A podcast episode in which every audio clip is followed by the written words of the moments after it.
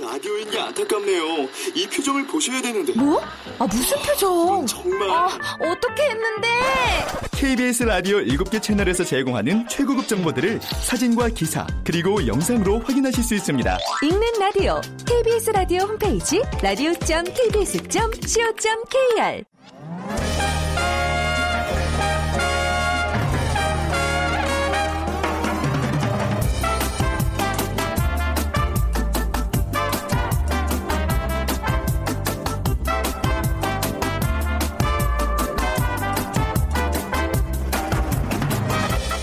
안녕하세요. 빅데이터로 보는 세상 아나운서 최현정입니다. 지난해 80년대를 배경으로 한 드라마가 선풍적인 인기를 모았었죠. 어, 인상적인 장면 중에 하나가 바로 해외 여행을 떠나는 부부의 모습을 빼놓을 수가 없습니다. 요즘은 여권을 발급받기가 뭐 어렵지 않지만 당시는 쉽지 않았습니다. 여권 발급 제한이 풀린 것이 1983년이었지만 어, 해외 여행을 떠나려면요 통장에 200만 원이 1년 동안 예금돼 있어야 했고요. 반공 교육도 받아야 했습니다. 28년 전인 1989년 1월 1일 해외 여행이 전면 자유화가 되고 이후로 해외 배낭 여행은 젊음의 상징으로 자리를 잡게 됐는데요. 자, 방학을 맞은 대학가 학생들이 빠져나간 캠퍼스는 한산한데요. 아마 그 중에 많은 학생들은 배낭 하나 달랑 메고 여행의 즐거움을 만끽하고 있을 겁니다. 어, 최근에는 중장년층까지 배낭 여행의 열풍이 불고 있다는데요. 자, 잠시 후 2030 핫트렌드 시간에 젊음의 상징, 배낭 여행이라는 키워드로 빅데이터 분석해 보겠습니다. 그리고 세상의 모든 빅데이터 시간에는요, 오늘 개막하는 세계 최대 전자 전시회 CES 2017에 대한 자세한 소식 들어보도록 하죠. 자, 오늘 빅 퀴즈 먼저 풀고 가보겠습니다. 오늘 여행 얘기 나눠볼 텐데요. 어, 여행하기 참 좋은 날씨예요. 오후에는 영상 10도 가까이 기온이 올라간다고 하네요. 미세먼지도 사라진다는 반가운 소식입니다. 그런데 오늘 겨울의 다섯 번째 절기예요. 아주 춥다는 날인데요. 하지만 최근 이상 고온 현상으로 남부지방에는 동백꽃까지 피었습니다. 대한이 놀러 갔다가 추위에 깜짝 놀랐다는 바로 그날 오늘 어떤 날일까요? 1번 입춘, 2번 경칩, 3번 소환, 4번 칠석 중에 고르셔서 저에게 정답 보내주시기 바랍니다. 자, 다음 주까지 저희가 청취자 주간으로 특별히 선물을 이렇게 좀 푸짐하게 준비를 해봤습니다. 오늘 당첨되신 네 분께 따뜻한 아메리카노 도넛 모바일 쿠폰 드리도록 하죠. 자, 정답 아시는 분들 휴대전화 문자 메시지 지역번호 없이 샵 9730으로 보내주세요. 짧은 글은 50원, 긴 글은 100원의 정보 이용료가 부과됩니다.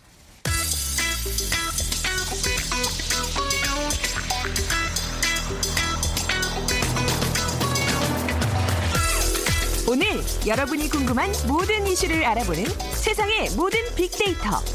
연세대 박희준 교수가 분석해드립니다. 네, 연세대학교 정보산업공학과 박희준 교수 모셨습니다. 어서 오세요. 네, 안녕하십니까. 네, 저 오늘 어, CES 2017이라는 주제인데요. 먼저 CES 좀 생소하신 분들이 있을 것 같아요. 저도 이제 교수님 보자마자 CES가 뭐예요? 하고 여쭤봤는데 예. 네, 뭐죠?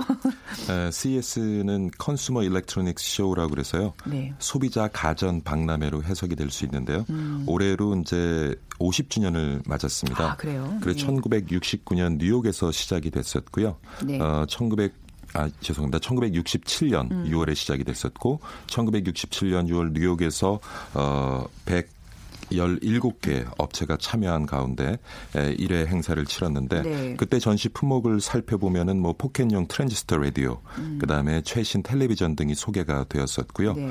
1970년대에는 이제 TV, 턴테이블, 음. 스테레오가 소개되는 장이었고 1980년대 들어서면서는 VCR, VHS 등의 기술이 소개가 됐습니다 오랜만에 듣는 단어들이에요. 굉장히 잊혀진 기술들이죠. 네네. 네. 예, 그리고 1990년대 들어서서는 DVD 플레이어와 HD TV가 소개가 됐었고요. 그다음에 2010년대 들어서서는 이제 3D 프린터라든가 네. 드론, 자율주행 자동차 등이 선보이고 있습니다. 음, 아 그야말로 이제 당시 가장 핫한 어떤 전자제품들이 쫙 한자리 모이는 그런 자리인데 올해 CES는 어떤 주제로 열리나요? 올해 주제는 connectivity, 그러니까 연결성이라는 주제로 어, 가전에서 차량, 옷에 이르기까지 모든 것이 연결된 내용을 주제로 이제 개최가 되는데요. 올해 행사에는 전 세계 150여 개국에서 3,800개의 회사가 참여해서 네. 2만여 개의 제품을 소개하게 되고요. 그리고 이제 현지 시간으로 목요일 아 5일 목요일부터 8일 일요일까지 개최되는데 나흘간 방문하는 관람객 수도 약 16만 5천 명에 이를 것으로 지금 현재 예상이 되고 있습니다. 네. 자, 그 CES에서 좀 눈여겨볼 만한 대목 있을까요? 네, 올해 눈여겨볼 다섯 가지 트렌드를 좀 살펴보면요. 네. 인공지능, 자율주행, 음. TV와 스마트홈, 가상현실, 웨어러블 기기 오. 등으로 이제 압축이 될 수 있을 것 같고요. 우리가 얘기하고 있는 그런 어떤 4차 산업혁명의 어떤 핵심 기술들이 다 한 자리에 모이는 거네요. 그렇죠. 네. 작년에 이제 초에 다보스 포럼에서 4차 산업혁명이 처음으로 네. 언급이 됐고 올해는 그 4차 산업혁명이 좀 진화되면서 네. 진행이 되면서 관련 기술들이 심화되고 또 우리 삶 속에 녹아드는 그런 이제 시간이 될 것 같고요. 그래서 자율주행 기술이나 스마트카, TV와 스마트홈의 인공지능 기술이 본격적으로 적용되면서 서비스의 품질이 높아지고 네. 그다음에 생활의 변화상을 이제 제시할 것 같고요.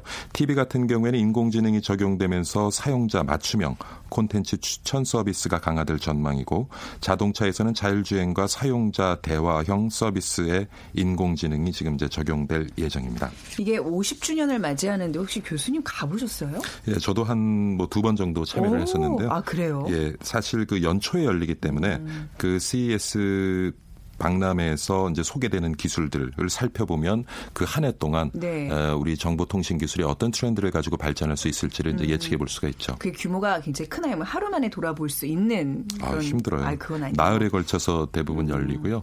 그 부스를 다 보기도 뭐 쉽지는 네. 않습니다. 굉장히 좀 이런 데 관심 있으신 분들은 한 번쯤 가볼 만한 곳이 예. 아닌가 싶네요. 아, 죄송합니다. 매년 라스베가스에서 네. 열리고 있고요. 아 그렇군요. 뭐 예. 뭐 관광 차원으로 한번 가볼 만한 우리 기업들은 올해 CS에 참여를 하죠. 예, 늘뭐 네. 어, 많은 한국 업체들이 참여를 해서 네. 주요 위치에 이제 부스를 마련하고 음. 어, 기술의 어떤 리더십을 보여주고 있는데 올해 같은 경우에는 이제 뭐 중심에는 결국 삼성전자, LG전자가 있습니다만은 네. 두 회사 전략에는 좀 다소 차이가 있는 것 어, 같아요. 네. 삼성전자 같은 경우에는 지난해 선보에서 큰 인기를 끌었었는데요. 사물 인터넷 주방 가전 Family Hub 2.0을 공개해서 제품의 연결성을 더욱 강화합니다. 그러니까 예를 들어드리면 에, 냉장고에 음성 인식 기능을 탑재해서 요리를 하면서 음성으로 조리법을 검색할 수도 있고 네. 또 부족한 재료를 구매할 구매할 수도 있도록 해주는 그런 이제 사용자 편의성을 대폭 개선했고요. 음. LG 전자 같은 경우는 음성 인식과 인공지능을 더해서 스스로 생각하고 판단하는 네. 똑똑한 네. 가전을 컨셉으로 전시회에 요번에 나설 예정인데 에, 그러니까 뭐 LG 같은 경우 는 이제 로봇 청소기를 가지고 시장에서 좋은 반응을 얻었습니다만은 이번에는 자율주행 기술과 로봇 플랫폼 기술을 활용해서 서비스형 로봇에 대한 구체적인 계획과 투자 그리고 일부 어, 좀 초기에 어떤 그런 서비스형 로봇을 이번 박람회에서 선보일 계획을 가지고 있습니다. 네. 결국 이제 로봇의 시대가 본격적으로 열리는 거네요. 그렇죠. 네.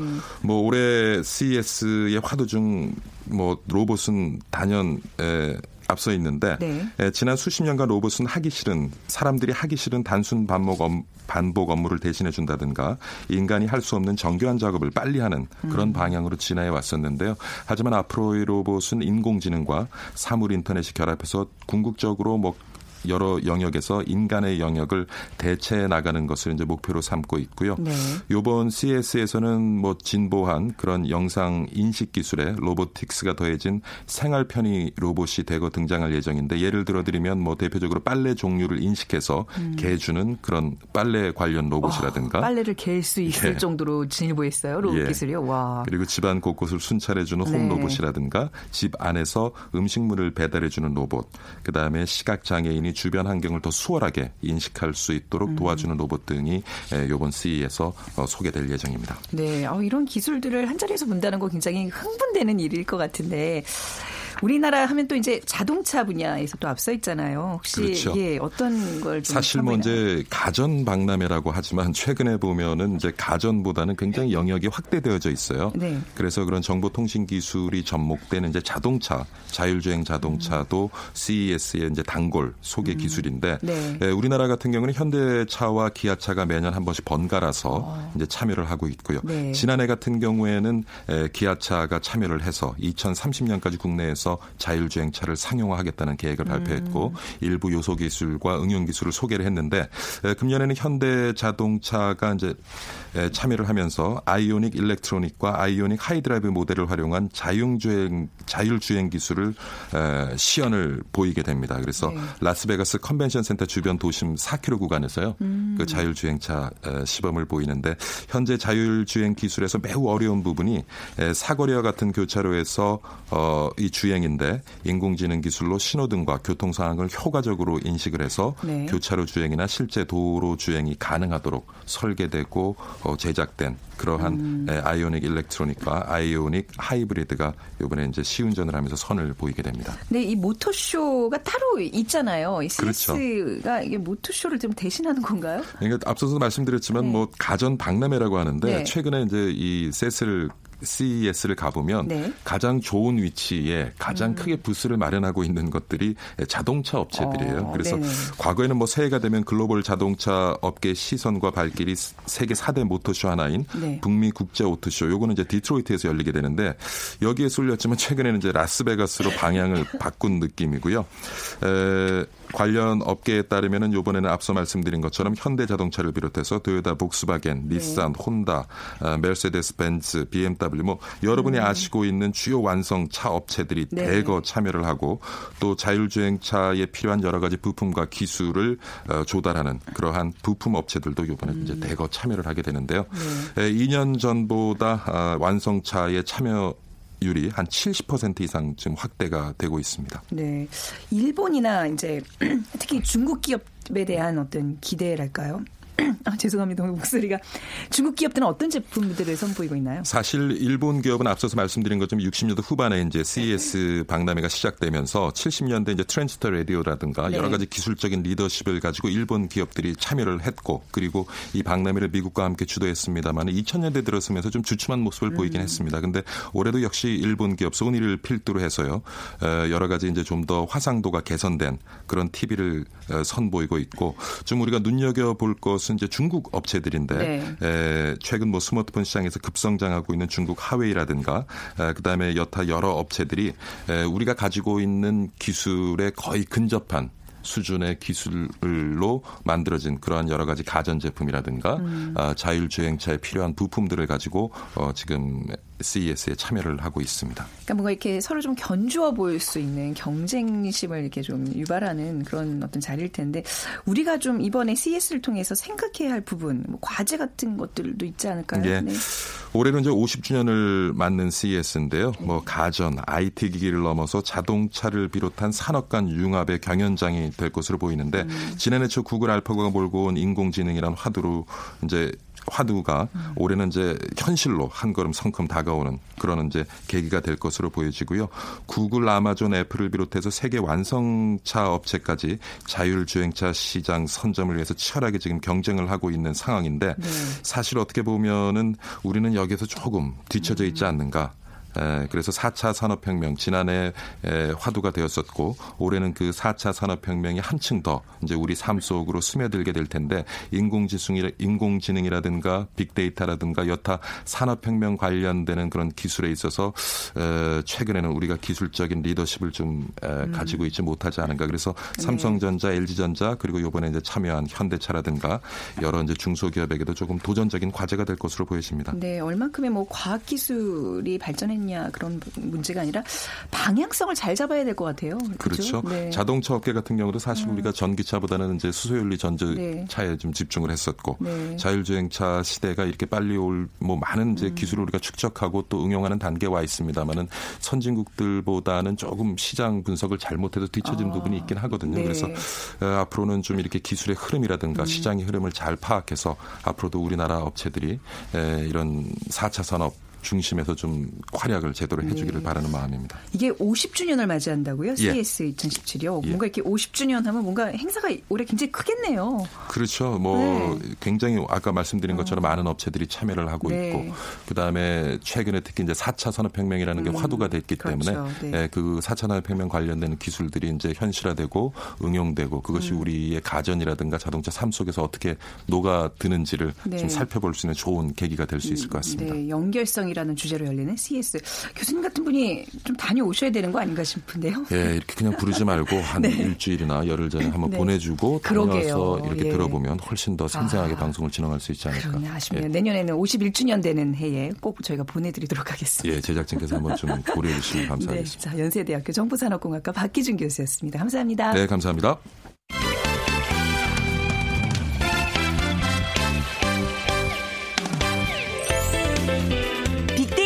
알려주는 2030 핫 트렌드. 빅커뮤니케이션 전민기 팀장이 분석해드립니다.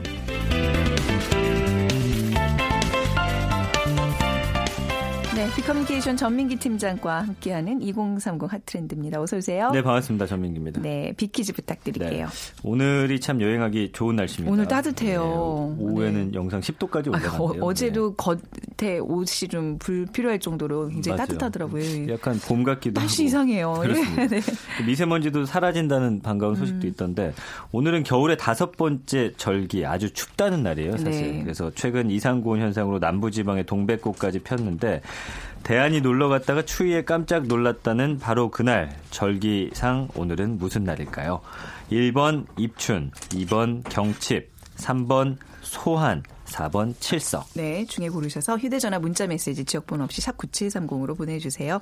짧은 글은 50원, 긴 글은 100원의 정보 이용료가 부과됩니다. 그, 이 여행이란 이 단어는 그냥 읽는 것만으로도 굉장히 즐겁고 흥분돼요. 오늘 그렇죠. 배낭 여행이라는 네. 주제로 얘기 나눠보겠습니다. 어, 최근에 뭐 해외 여행을 떠나는 분들이 뭐 부쩍 늘었잖아요. 많이 늘었죠. 네네. 네.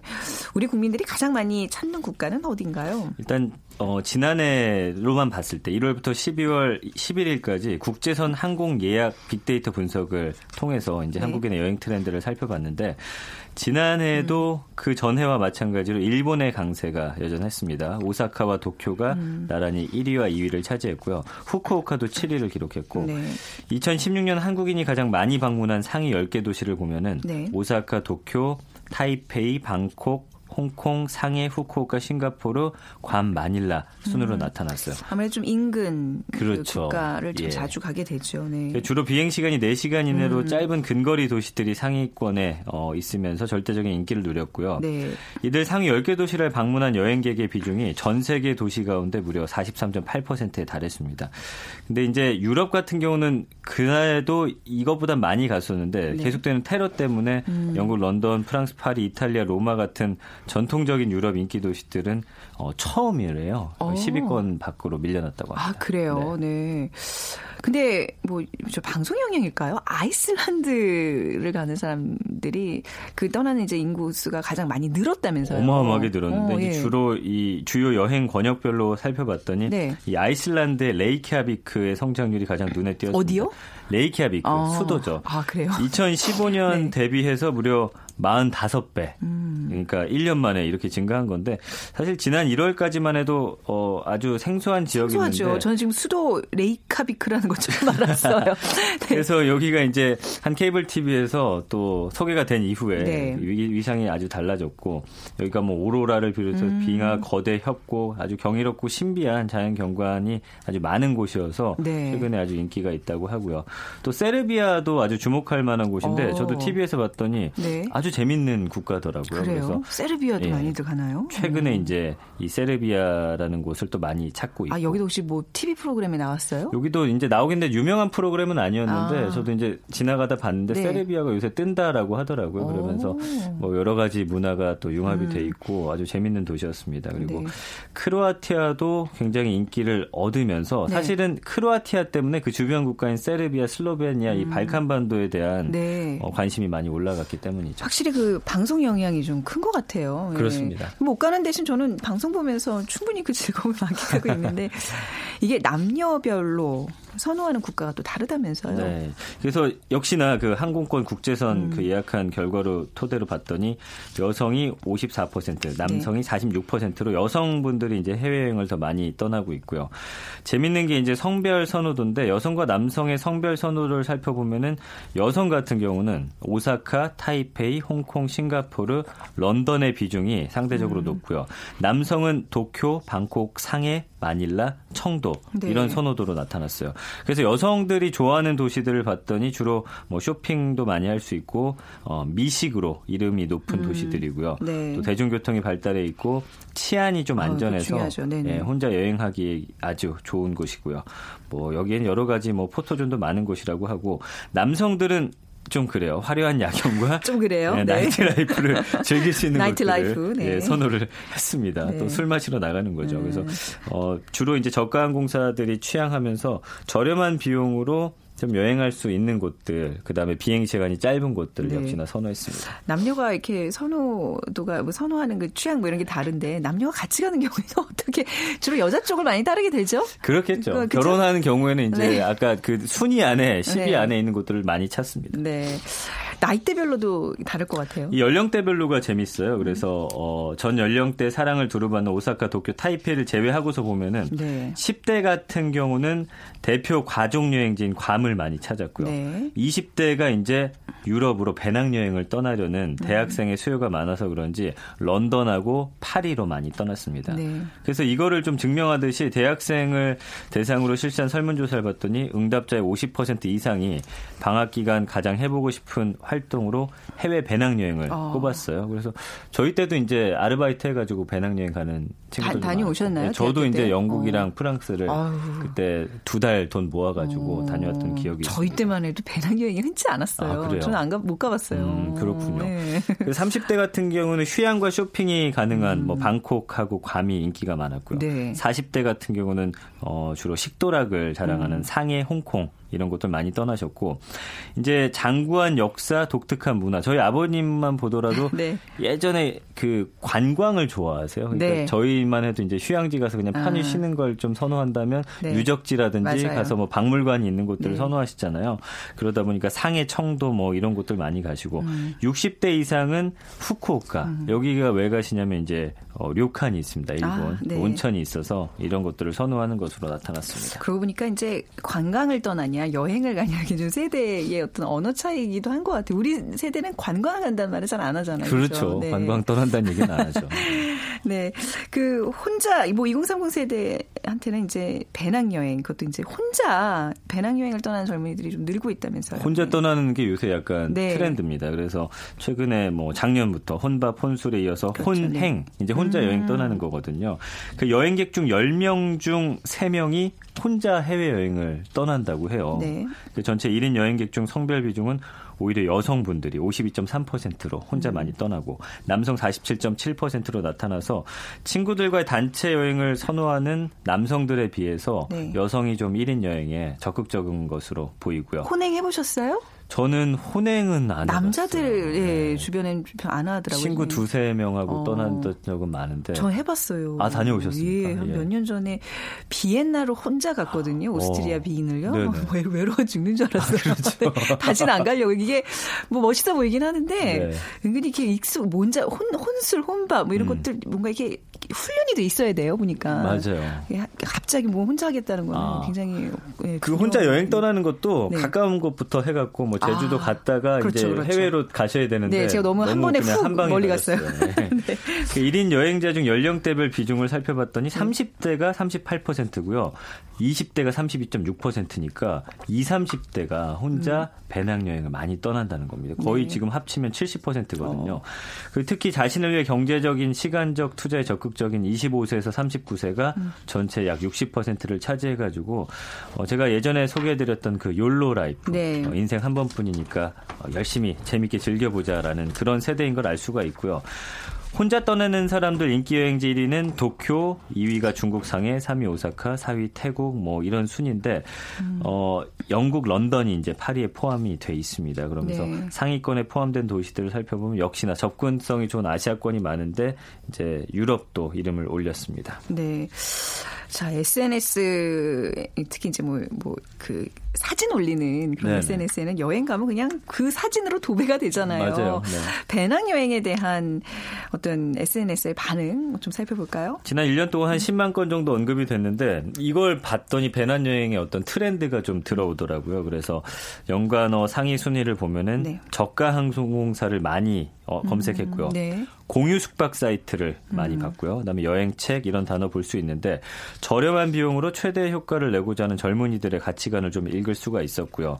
여행 장소를 보면 유럽이 가장 많이 검색됐고 그 중에서도 이탈리아가 가장 많이 언급이 됐습니다. 음. 그 다음으로는 태국, 미국, 인도, 슬로바키아, 프랑스, 스페인 등의 국가가 언급이 됐습니다. 그래서 네.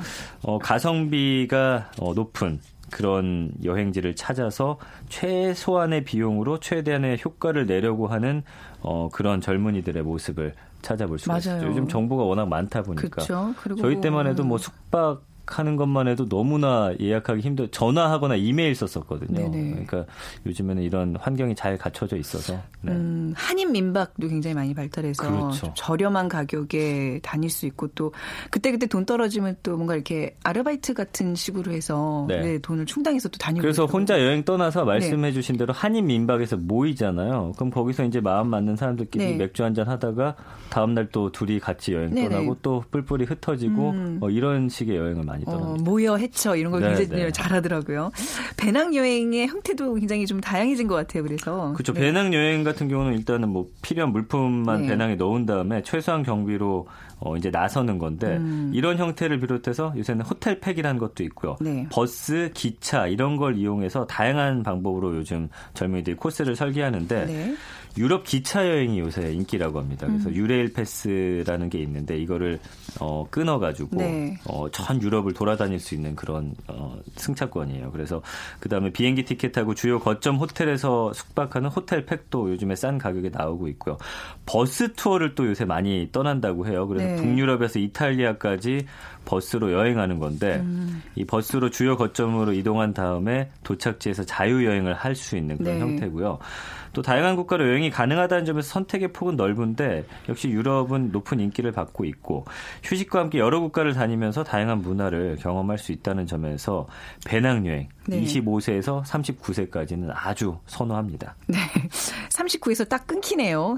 좀 연장할까요? 어떡하죠? 조금 더 쓰시지. 아, 배낭여행을 가기 위해서 좀 알고 떠날 것들 굉장히 많잖아요. 이게 사전 정보 습득이 굉장히 중요한 건데 인터넷에서 많이 공유하고 있죠 요즘에. 네, 저때 이제 배낭여행 가려면은 한 한 두 달 전부터 준비를 네. 했어요. 그래서 어. 책 사가지고 막 친구들하고 네네. 보면서 막 그랬는데 요즘에 워낙 정보가 많다 보니까 미리 스마트폰에다가 관련 파일을 담아가지고 음. 상황에 따라서 뭐 확인하거나 또 웹하드에 올려놓은 다음에 필요할 때 찾아볼 수 있어서 그만큼 좀 짐을 줄일 수가 있습니다. 그래서 네. 숙소의 경우 위치, 한인민박 이용자 수기 같은 걸 확인하면서 음. 여행 일정에 맞게 사전에 좀 파악을 해야 되고요.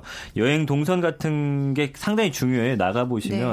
그 동선을 잘 짜 놓으셔야지 그렇죠. 좀 편하게 다니실 수 있고 네. 또 국가에 따라서 세금이 달라지기 때문에 어. 여러 가지 좀 하셔야 되고 현금만 소지하시면 안 되고 다들 아시는 건데 이제 뭐 체크카드 그다음에 신용카드 이런 것들 다 여러 군데 분산시켜 놓고 네. 돈도 좀 나눠 가면서 이런. 것들이 아주 네. 중요한데 그래서 요즘에는 그 여행자 그 보험을 가입하시는 음. 게좀 중요할 것으로 보이고요. 네, 젊은 사람들만 배낭여행 떠내는 거 아니에요. 맞아요. 요즘 네. 그좀 은퇴하시고 나서 혹은 중간에 조금 뭐 직접 옮기면서 떠나는 분들 굉장히 많은데 배낭여행을 떠나는 시니어들 네. 얘기도 좀 해주세요. 네. 그러니까 50세 이상의 시니어 10명 중 7명이 배낭여행을 꿈꾼다 이렇게 음. 아, 나타났어요. 아, 간다가 아니라 꿈꾼다. 예, 네. 그래서 통계청이 시니어 여행 트렌드를 좀 파악하기 위해서 네. 50세 이상 남녀 1000명을 대상으로 조사를 했더니 84.5%가 어, 여행을 가고 싶다. 그중 7명이 배낭족이 되고 싶다. 음. 그래서 대학생처럼 해외로 배낭여행을 떠나고 싶은 분들이 아주 많다라는 걸 알 수가 있었습니다. 음, 네. 자, 배낭여행 얘기하니까 진짜 들썩들썩해지는데요. 그냥 오늘 듣는 것만으로 귀만 좀 즐겁게 마무리하도록 하겠습니다. 비커뮤니케이션 전민기 팀장이었습니다. 감사합니다. 고맙습니다. 자, 오늘 정답은 소환입니다. 6759님, 어, 소환 때 한강이 꽁꽁 언 적도 많습니다. 요즘 춥다고 해도 옛날 같지 않네요 하셨는데, 진짜 저희 어렸을 때는 한겨울에 이렇게 막 나가서 놀면 콧물이 이렇게 얼굴에 얼어있고 막 이랬던 것 같은데, 요즘은 그쵸. 날씨가 많이 따뜻해졌죠. 7187님, 어, 어제 수업하면서 올해는 온풍기를 잘 안 틀게 된다는 얘기했는데, 이상 고온 현상 때문이네요 하셨어요. 마냥 좋아할 수만은 없다고 글 남겨주셨고요. 3009번 쓰시는 분, 어렸을 때 추운데 잘못했다고 밖에서 벌써다가 동상 걸려서 오랫동안 고생했던 기억이 납니다. 그리고 다들 이렇게 뭔가 너무 추워서 겪었던 일들, 이렇게 추억으로 남는데 말이죠. 3979님, 네, 대한이가 소환이 만나러 갔다가 은하수에 빠져서 얼어 죽은 날이네요. 하시면서 정답 잘 맞춰주셨습니다. 이 네 분께 오늘 커피와 도넛 모바일 쿠폰 드리도록 하겠습니다. 자, 빅데이터로 보는 세상 오늘 방송 마무리하죠. 내일 오전 11시 10분에 다시 찾아뵙겠습니다. 지금까지 아나운서 최현정이었습니다. 고맙습니다.